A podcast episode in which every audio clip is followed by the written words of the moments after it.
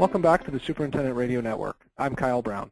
Today I'm talking with Brian Laurent, the Executive Director of the Ohio Turfgrass Foundation, about the upcoming conference and show December 9th through the 11th. Welcome to the show, Brian. Kyle, thanks for having me. Well, it's good to have you on. And we're excited to hear a little bit about the show, too. So one of the big focuses for the conference is education. Can you tell me a little bit about some of the can't-miss sessions?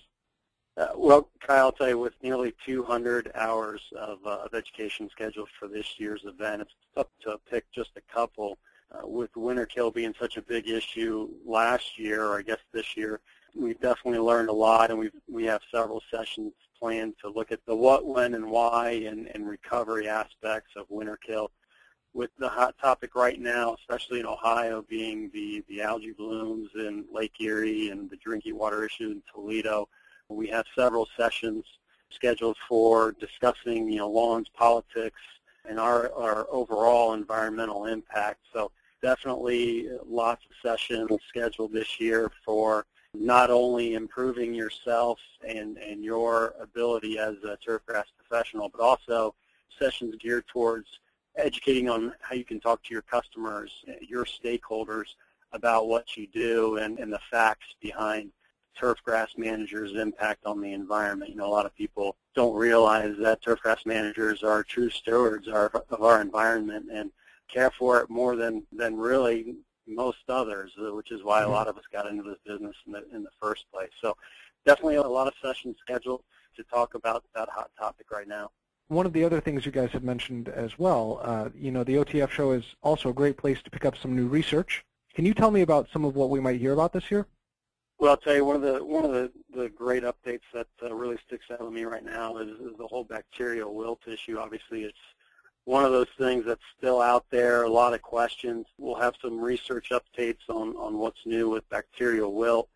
Um, we're going to have some presentations on some of the cultural practices and um, and using them as substitutes maybe for a few applications. Um, you know, the impact of brushing greens, of rolling, um, stuff like that. So there's um, there's a bunch of new research, not just from Ohio State, but from uh, researchers all across the country.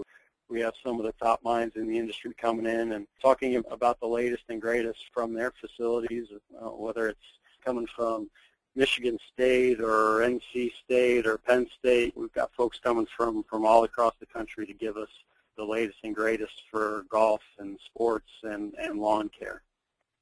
And one of the other things that's related to that is how you guys have been working with the Ohio State University uh, and their turfgrass program. Can you tell me a little bit about your partnership there? Sure, absolutely. We are absolutely committed to the success of local research in our in our universities here in the state of Ohio, but uh, specifically Ohio State has been our primary benefactor for, for many, many years. We feel strongly that having local resources is important to the you know over 40,000 people that call the turfgrass industry uh, their home. Over 40,000 people within the state uh, work within the, the green industry, and, and having these local resources here to help ensure their success is absolutely critical. Over the over the last 50 years, we've given about $5 million to support this program, which has benefited in having extension specialists available for, for our uh, professionals out there. These guys and girls go out and, and they meet with these professionals in the field, take a look at the issues they're having, provide real-time solutions. And then here in Columbus, we've got over 20 acres of turfgrass research plots where our turf team here at Ohio State is looking at, at everything from fungicides and herbicides to cultural practices and you name it to try and, again, just be a resource and, and provide information to, to the industry uh, to help them be more successful.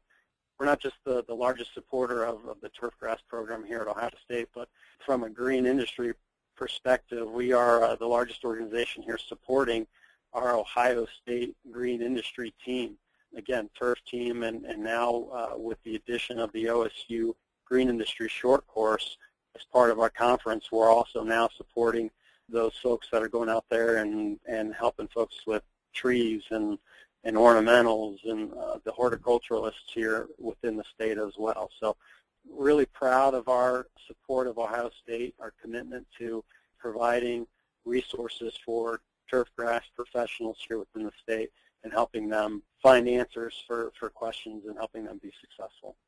Where can we find out more about the show?